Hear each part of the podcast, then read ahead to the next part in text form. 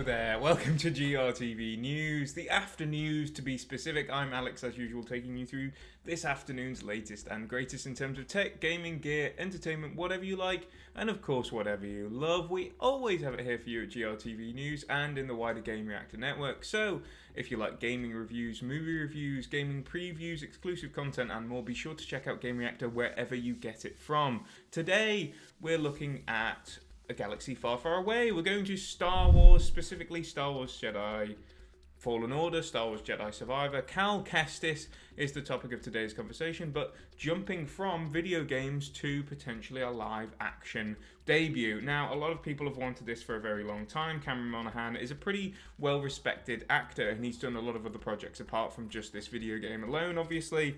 I mean, he's been in everything from like when he was a kid, he was in Malcolm in the Middle, just to name some stuff that he was doing, but he said that it would have to be sort of right. He doesn't want to just hop into the franchise as you know Cal Kestis for a quick cameo appearance. I think I'll read you the quote that he said at Fan Expo Vancouver 2024. It would have to be right. By that I mean it has to continue the story or the character in some way. I don't want him to just kind of show up and stand around and be there. I want him to mean something and for there to be a significance for the character itself. So it would have to make sense but in the right context, then yeah, absolutely. So Cameron's definitely, Mr. Monaghan, is definitely up for it, as you probably would be, because the Disney paycheck for a live action thing is probably going to be a considerable amount more.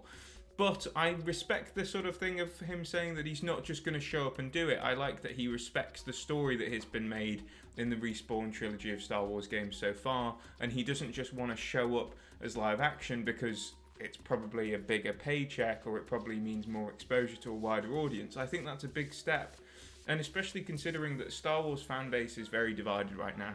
There's a lot of people who haven't liked anything besides like Andor for the past five plus years that Star Wars has put out, and there's other people that just want more and more and more. And it seems that Star Wars is leaning a lot on its sort of nostalgia, especially with Filoni's sort of characters looking at series like Ahsoka and things like that, where you see these sort of uh, Star Wars Rebels and Clone Wars characters making reappearances and it would it's good that sort of Cameron Monaghan is against showing up just for nostalgia's sake, just for being oh that guy that's in the video game, I know him, I get to see him in live action now. Because to be honest, it would be quite hard to shove Cal Kestis in in a male in a main sort of way that isn't just he's around, he's there, because Cal Kestis seems a very important character for the Star Wars Jedi games, but in the wider scheme of the galaxy, because of when Respawn has decided to place this trilogy, he can't exactly blow up the Death Star on his own, for example, and he can't exactly duel Luke Skywalker in the middle of what would essentially be, you know, Return of the Jedi or things like that, because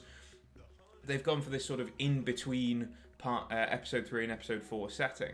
I'm still very excited about Star Wars Jedi and where the trilogy will end after Survivor, but yeah, I think this is a really well rounded response from Cameron Monaghan. Do you want to see Cal Kestis come to live action? And if you do, how do you think he should be introduced to Star Wars as it is right now? In any case, let me know all that and more, and I'll see you in tomorrow's news video. Bye bye, guys.